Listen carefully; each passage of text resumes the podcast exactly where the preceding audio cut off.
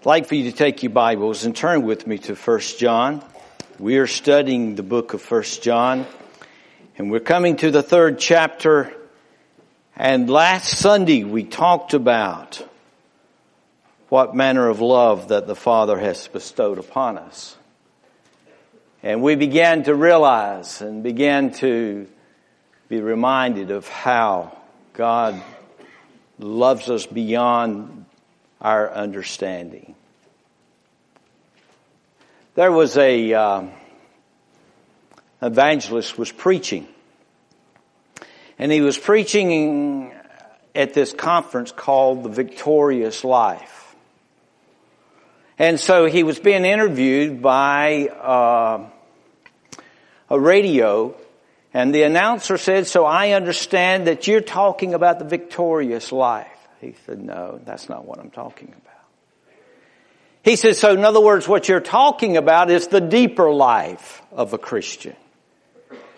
He says, "No, that's not exactly what I'm talking about." He says, "Well, wh- exactly what are you talking about?" He said, "I'm talking about the Christian life. What the Christian life is all about." And that's exactly what I want to share with you today. First John chapter three, would you stand with me as we begin reading verses four and following. First John chapter three, and we're going to begin reading in verse four. These passages of scriptures have been misunderstood down through the ages, and hoping that I might be able to clear up a few understandings about this passage of scripture here today. Listen to what the Bible says in verse four. "Whoever commits sin also commits lawlessness. And sin is lawlessness. And you know that he was manifested to take away our sins, and in him there is no sin. Whoever abides in him does not sin. Whoever sins has neither seen him nor known him. Little children, let no one deceive you. He who practices righteousness is righteous, just as he is righteous. He who sins is of the devil, for the devil has sinned from the beginning. For this purpose the Son of God was manifested, that he might destroy the works of the devil. Whoever has been born of God does not sin, for his seed remains in him, and he cannot sin, because he has been born of God." Father, we are so grateful to know that in the Christian life that Jesus manifests himself to us, that we might be able to live that Christian life victorious over sin and over Satan. Lord, no doubt that there's people that under the sound of my voice here today are struggling and are finding themselves defeated by sin and by Satan. We pray, dear Father, that through your word that you will give us divine instructions of how we can be overcomers and how we can experience that victorious Christian life. So may the anointing and the filling of your Holy Spirit be upon us here today. And may Christ be glorified and praised. And so for we ask this under no other name but the name of Jesus, our Lord and Savior. And all God's people said, amen. Thank you so much. You may be seated. General Douglas MacArthur was asked, "What is one of the most important things that a soldier must learn?" And he says that the most important thing that a soldier must learn is that there is absolutely no substitute for victory. And my friend, that's so exactly so true. That we need to quickly learn as we grow as believers, that when we invite Christ to come into our life, that He has not only given us the assurance that when we die that we go to heaven, but that we can experience a little bit of heaven here on earth. And it's so important that you understand as a Christian that you can experience a victorious Christian life. Sad to say, there are many uh, Christians that is on that old gospel ship. And they are waving the flag, the white flag of defeat, when they should be waving the red flag of victory. And my friend, I want to assure you today, the Bible assures us that we can experience that victorious Christian life. Let me ask you a question. How are you doing with sin? Do you find yourself constantly battling with sin? Do you find yourself constantly being defeated by sin? Are you constantly feeling roughshod by the devil? That he's always constantly on your case and he's constantly defeating you and destroying what God wants you to experience. I believe that if we'd be honest, that the vast majority of us here today would say, yes, Pastor, you're right on target. You're speaking to my heart because that's exactly the way I feel. Well, the Bible never tells us that we're to defeat Satan. Never does. What the Bible says, that we're to resist the devil. And he will flee from. And then the Bible also says that we're to be dead to sin. In other words, as Christ comes into my life and He is upon the throne of my life, I am upon the cross of my life and I am dying to self. And that it is Christ that is living the victory and the victorious life in me. And it's not me, but it's the Christ that lives and dwells within me. The Bible says we're to be dead to sin.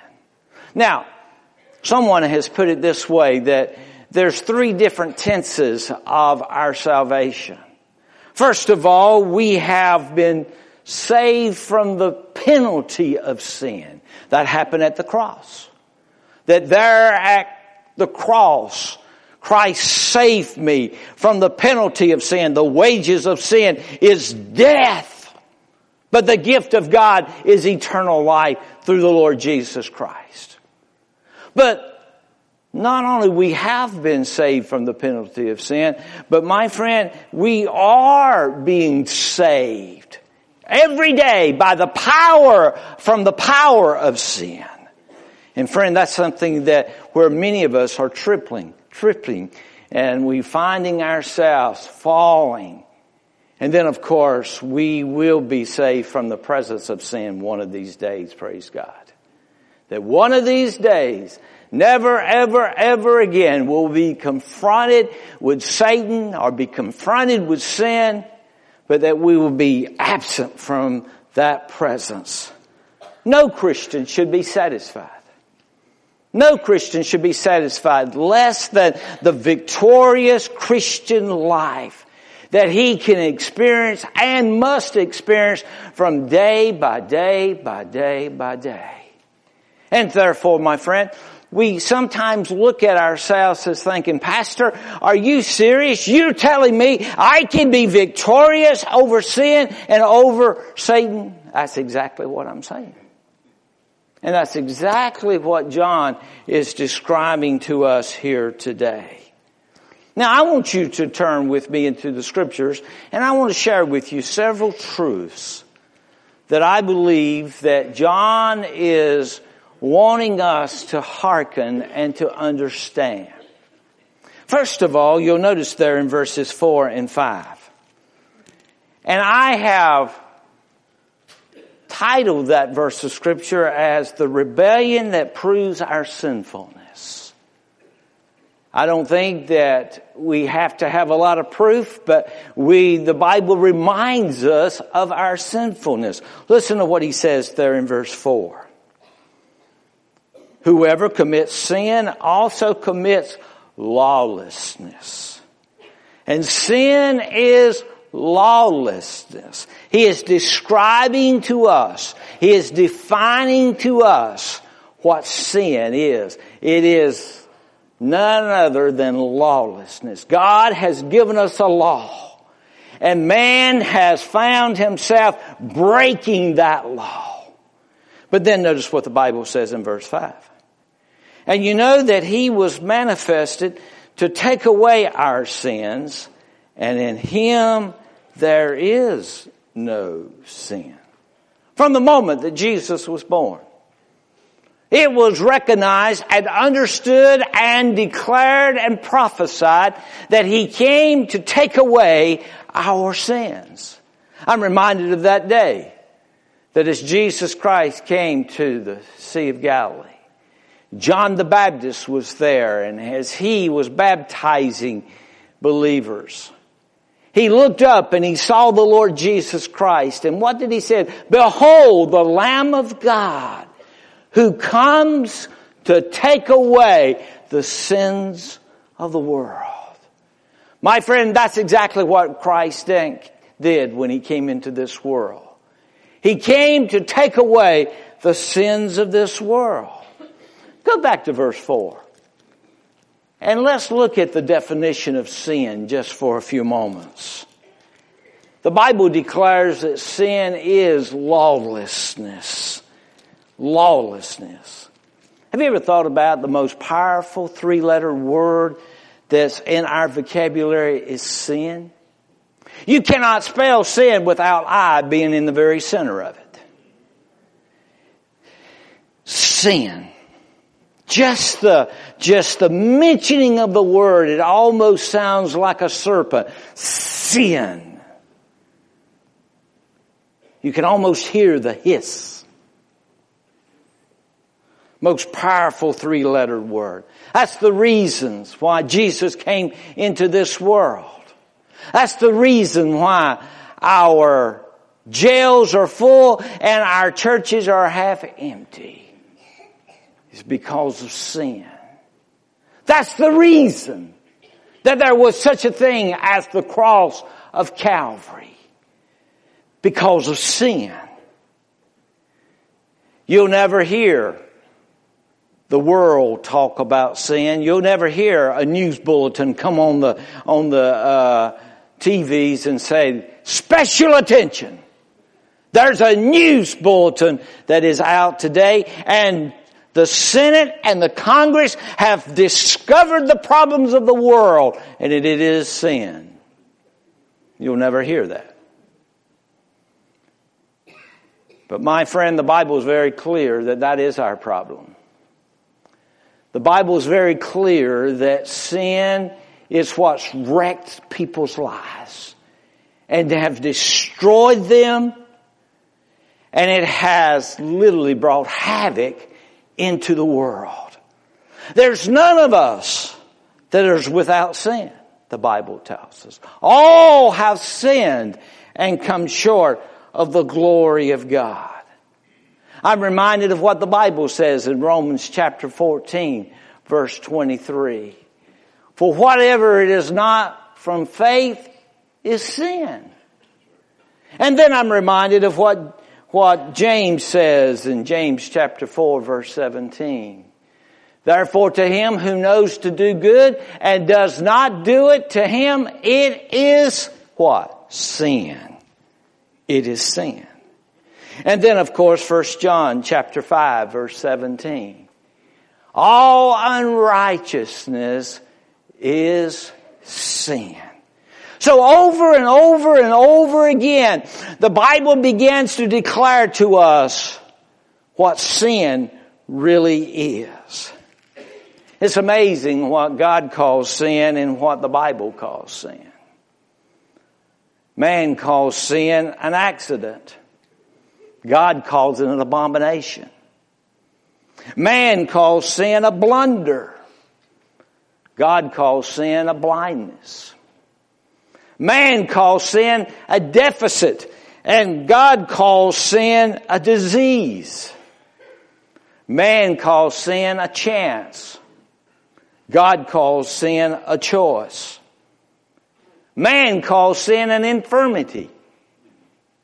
God calls sin iniquity. Man calls sin luxury. God calls sin leprosy. Man calls sin trifle. God calls sin tragedy. Man calls sin weakness. God calls sin wickedness. So it's amazing of how what we call sin and what God calls sin. Sin, my friend, is a rebellion to Almighty God. It is that rebellious spirit and rebellious heart. Someone said sin is a clenched fist in the face of Almighty God. Heard about a little boy one time was misbehaving. And the mother uh, was going to uh, chastise him. And so what she did, she put him in the Uh, closet. And she said, I want you to sit here and I want you to think about how you have been rebellious toward me and your daddy th- this morning. So after a little while, she goes back into the closet and there he's sitting. And she says, what are you doing? He says, well, Mama, he said, I've spit on your coat. I've spit on your shoes. And I've spit on your handbag. And I'm just waiting for some more spit. Doesn't that sound just like us sometimes? The rebellion that is in the heart of mankind. With a rebellious spirit, we see it in children, we see it in individuals, and we see it even in our own lives. But I want you to go a step further. I don't want you to not only see the definition of sin, but I want you to notice with me just for a few moments. Look with me in verse five, our deliverance from sin. Now, I want you to notice something very interesting as you look at verse five. And you know that he was manifested to take away our sins. And in him, there is no sin. That word take away is an interesting uh, two words. It's a picture. I'm sure that every one of you are like me, that once a week, uh, I take my garbage out and I put it in the garbage bin. And there the garbage bin goes out to the curb of the uh, of my home. And here comes the garbage truck. And he takes my garbage for the week. And he takes it away. My friend, that's exactly a picture of the Lord Jesus Christ.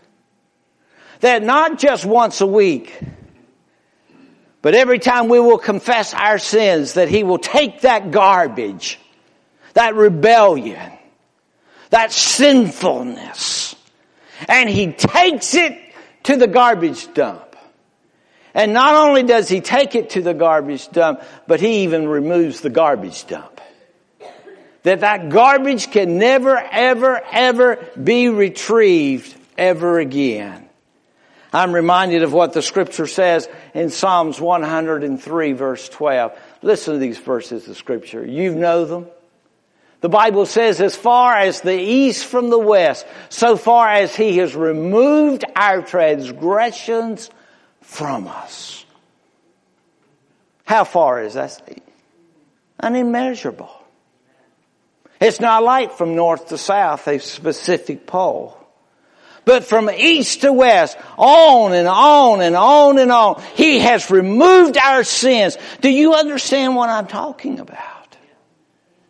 That our rebellion, our sinfulness, our wretchedness has been removed by Almighty God. That should make every one of us stand up and jump up and holler. to know that God loves me so much that he is willing to take my sins away and never, ever, ever bring them before me again. But look with me with some, also, if you will, look with me in verse seven and eight. Not only the definition of sin he declares unto us, not only the deliverance from sin, but he talks about our defeat of Satan. Would you like to know how to defeat Satan? Would you like to know how to have victory over that evil one who has brought chaos and havoc to every one of us, who tries and walks, brings damnation to that sinner's heart? Well, listen to what the Bible says in verse seven and eight. Little children, he's getting your attention. He's now he's saying, come up close. Come up close. Let no one deceive you. He who practices righteousness is righteous, just as he is righteous. Then look with me in verse eight. He who sins is of the devil, for the devil has sinned from the beginning. For this purpose the Son of God was manifested. Now underline that. For this purpose the Son of God was manifested. Why? That he might destroy. Look at there.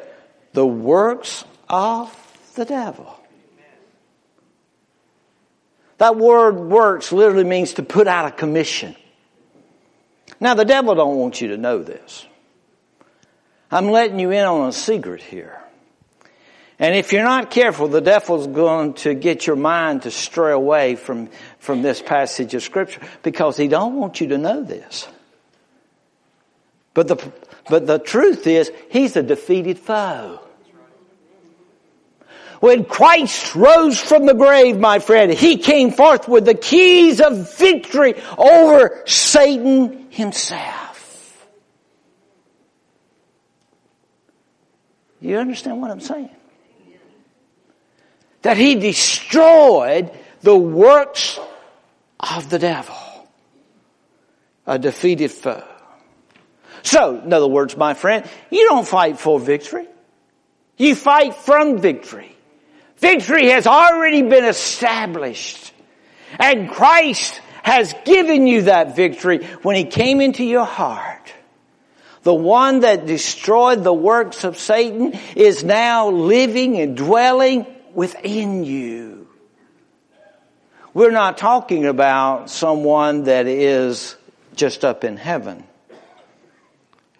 But we're talking about someone that is dwelling within your heart today. He came in your heart with the keys of victory over sin and over Satan himself. There was a General Wainwright, was in the Pacific during World War Two, and he was captured along with many of his other men, and they were in the Japanese prison for a number of months. And every day The Japanese prisoner, I mean, the Japanese army would come out to the prisoners, and they would abuse them and beat them and really would hurt them almost beyond measure. Then the news came. The Japan had surrendered, and that America was victorious. And the news had come and had fallen upon that concentration camp. But like normal, those Japanese soldiers came out one day and began to try to beat and abuse those American soldiers. And about that time, General Wainwright stood up and he said, "Stop whatever you're doing. I am in control now. You are my captives because I am on the winning side and you are now on the losing side. My friend, that's exactly what God is saying to you and me today. He is saying that, that as Satan tries to come and tries to conquer and defeat you, you must say, stop. I'm not your captive, my friend. I have the captain of my salvation in my heart today. And because that he is the captain of my salvation, you become the captive of our salvation. So we need to stop running. We need to stop whining. We need to stop fleeing. My friend, the Bible says we need to take control of the victory that God has given to us through the Lord Jesus Christ. He has destroyed the works of Satan. But let's go a step further. I want you to not only notice in verse four and five the rebellion that proves our sinfulness, but look with me in verses five and six. That the righteousness that proves our sonship. Listen to what the Bible says. We've touched on it, but look with me especially in verse six. Whoever abides in him does not sin. Whoever sins has neither seen him nor known him. You say, now wait a minute, Pastor. Let's back up the bus. What in the world is John talking about? John is talking as if that once you get saved, you never sin again. John is talking about that if you sin, you never have been saved. What happens a lot of times when some people come to this passage of Scripture, that if they don't understand what this Scripture means, that they'll get confused and they'll go one of two ways. They'll, number one, they will say, well, that must mean that I've never been saved in the first place. Or number two, that says that it means perfection, sinless perfection. That I can live a life of sinless perfection. That I can live where there is no sin. Well, my friend, that's not what he's talking about. Verse six, in the Greek, it is in present tense. And it literally means continuous action. It literally means that if you habitually sin, that you continue to sin over and over and over and over again, and there is no conviction of sin, and there's no repentance of sin, that you are a non-believer. So he's talking about habitual sin. John has said if you abide in Jesus, you will occasionally sin, but habitually you'll do what's right. But if you're lost, you may occasionally do something what's right, but habitually you will sin. That's what he's talking about here in this passage of Scripture. A professing Christian who habitually sins denies two things. He denies the cross of Christ and he denies the character of Christ. That when Christ came into my heart, he who knew no sin, he comes into my life and he brought that nature that lives and dwells within me today. So that tells me the closer I get to the Lord Jesus Christ, the less that I want to sin. Because he who knew no sin, he became sin, but now he dwells without sin. And so the Bible reminds us that you will want to know how close you are to the Lord Jesus Christ today, how you are with sin. A Geiger counter is a, uh, discovers radioactive rocks. And the closer it gets, the faster it clicks. When I am with the Lord Jesus Christ and he dwells within me, and the closer I get to him, one that is sinless, that that nature begins to overcome my heart and my life in such a fashion that when sin comes near, it's like a Geiger counter. It begins to click. And what it does, it draws me closer to Him because He detests sin. He hates sin. And so if I want to know if I'm living in the fellowship with Him, it is a good question is, how do I look at sin today? And how does sin dwell in my life? How sensitive are you to sin? How separate are you to sin? John chapter fifteen verse five reminds us of a very passage of Scripture. It reminds us that I am the vine which is righteous, and you are the branches which are to become righteous. And he who abides in me and I in him will bear much fruit. What kind of fruit are you going to provide? You go, or that you're going to bear? You're going to bear righteous fruit. So as a child of God, living in accordance to the fellowship and the will of God, and the closer he is to the Lord Jesus Christ, the more he's going to express the righteous fruit in his life. The Bible says, by their fruit you shall know them. I'm always skeptical about these people that tells me they're, they're Christians. And yet I don't see the consistency of the Lord Jesus Christ in their life. I'm almost skeptical when I hear people say, I'm a believer, pastor, but they never attend church. They never read their Bible. They never pray. My friend, there will be some righteous acts that will be manifested in the life of a believer when he is abiding with the vine.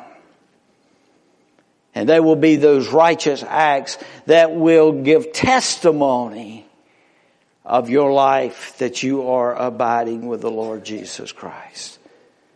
You'll be bearing righteous fruit. But thirdly, not only have we talked about the righteousness that that proves our sonship, and also the rebellion that proves our sinfulness. But look with me in verse nine. The redemption that provides our salvation. The Bible says in verse nine, whoever has been born of God does not sin, for his seed remains in him, and he cannot sin because he has been born of God. There's two things happens when you accept the Lord Jesus Christ as your Savior. The very first thing that happens in your life is that you have a new life. The Bible talks about that you become a new creature, and old things pass away and all things become new. So the Bible reminds us that you have a new, that you are a new creature. Second Peter chapter one verse four says that we may be partakers of his divine nature. Now, let's stop just for a moment. And let's begin to evaluate what happens when a person accepts the Lord Jesus Christ. The Bible tells us we have a nature.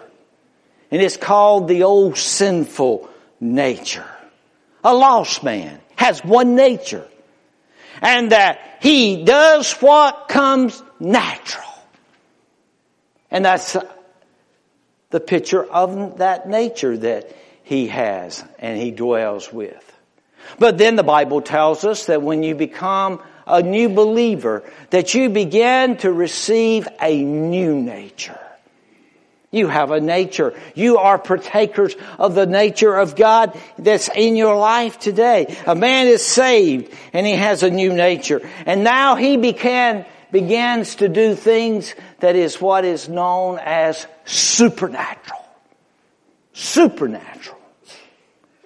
Philippians chapter two, verse thirteen says, "For it is God who works in you, both to will and to do for His good pleasure." It is God that who is working in your life. It is the Holy Spirit that is living and dwelling within our lives. Now you stop and think about it. The Bible says in verse six that we are in Jesus. Then the Bible says in verse nine, Christ is in us. There is a superior power and a superior position that is in your life today. The superior power is the Holy Spirit of God who lives within you. That's why the Bible tells us greater is He that is within you than he that is in the world. But you come from a superior position. You're coming from the standpoint of Christ Himself. Think about that. That as I am dwelling and Christ is living in my heart, I am dwelling in Christ. And if Christ had the power and the ability to overcome the forces of evil, look at the position that I'm coming from. My friend, I want you to understand, there's no reason that in this world that a child of God to live in defeat. When he realizes the superior power that he possesses and the superior position that he comes from, that you become an overcomer in all your ways. So I have a new life. But not only do I have a new life, I have a new love. See, there was a time that I loved the things of the world. There was a time that the world attracted me. There was a time that I found myself as a lover of that world, and I found myself constantly involved with the world. But now I am in love with a new person. I'm in love with the Father in heaven today. The Bible says, He who first loved me. That when I began to comprehend how much He loves me and how much He has provides, provides for me, the least thing that I want to do is to break His heart. See, a lost man, he breaks God's laws. A saved man, when he sins, he breaks God's heart. So my desire is to love Him with all my heart, with all my mind, and with all my soul. And as I love Him, I become very sensitive to the things that He is against. And that's when I began to find myself leaning upon Him today for my power, for my position, so that I might experience the victorious Christian life.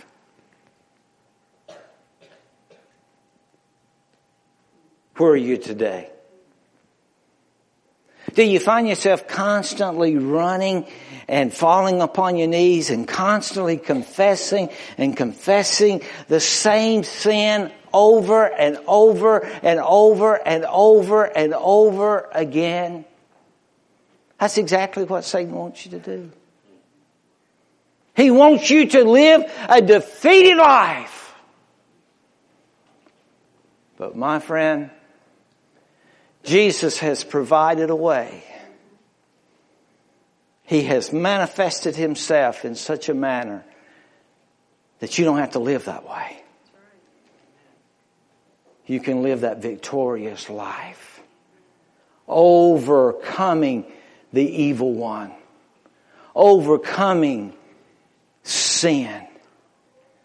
Overcoming the things that try to destroy you. I'm going to invite you to bow your heads with me. I wonder today, would you be honest with me? And with the Lord, because of course the Lord knows. Would you be willing to just lift up a hand and say, Pastor, you know, I find myself constantly slipping. I'm constantly falling back into my old way. I want to, I want you to pray for me, Pastor. I wonder if you'd lift your, your hand. Would you be willing to do that? Thank you. I see that. I see that. Others, yes, I see that. Others, thank you, I see that. I'm constantly battling. And I want that victory that you're talking about, Pastor. I want it to be more than just a sermon. I want it to be a reality in my life. I wonder if there might be just another one that would raise their hand. I see that hand. Thank you. Well, I'm going to do exactly what I said I was going to do, and I'm going to pray. And I'm going to pray that the Holy Spirit of God would help you to understand that you are living beneath your privileges. God wants you to experience that victorious life on a day by day by day basis. Father, you have spoken clearly and plainly. And you have manifested yourself to us through your scripture of reminding us that our hope is not within our own self, within our own means, because, Lord, we're feeble and we're weak. But oh, we're so grateful that to know that when we invited Jesus Christ into our heart, that He not only gave us our salvation, but He gave us that abundant life, that victorious Christian life. And Lord, teach us how to fight not for victory, but from the victory that has already been established. Lord, I pray for these individuals. I ask you in the name of Jesus that the power of the Holy Spirit would work in their life, that they would find that victory today. And that this day forward, they would experience it for the glory of God. Thank you for hearing our prayer. And thank you for reminding us that you have destroyed the works of Satan. There might be someone here today. You're saying, Pastor, I'm a habitual sinner. Does that mean I'm lost? Well, that might be the very thing that God is trying to tell you today, that you need to come to know Christ as your Savior and to be saved. For you cannot experience a victorious life unless you know for sure that Christ has come into your life and He has saved you. See, He's got to dwell in you. He's got to live in you before He can work through you. So today, why not you give your life to Him today? And begin this wonderful journey of being victorious over Satan and sin. And experience the victory that Christ has given you. Father, thank you now for speaking and working and doing. In Jesus' name.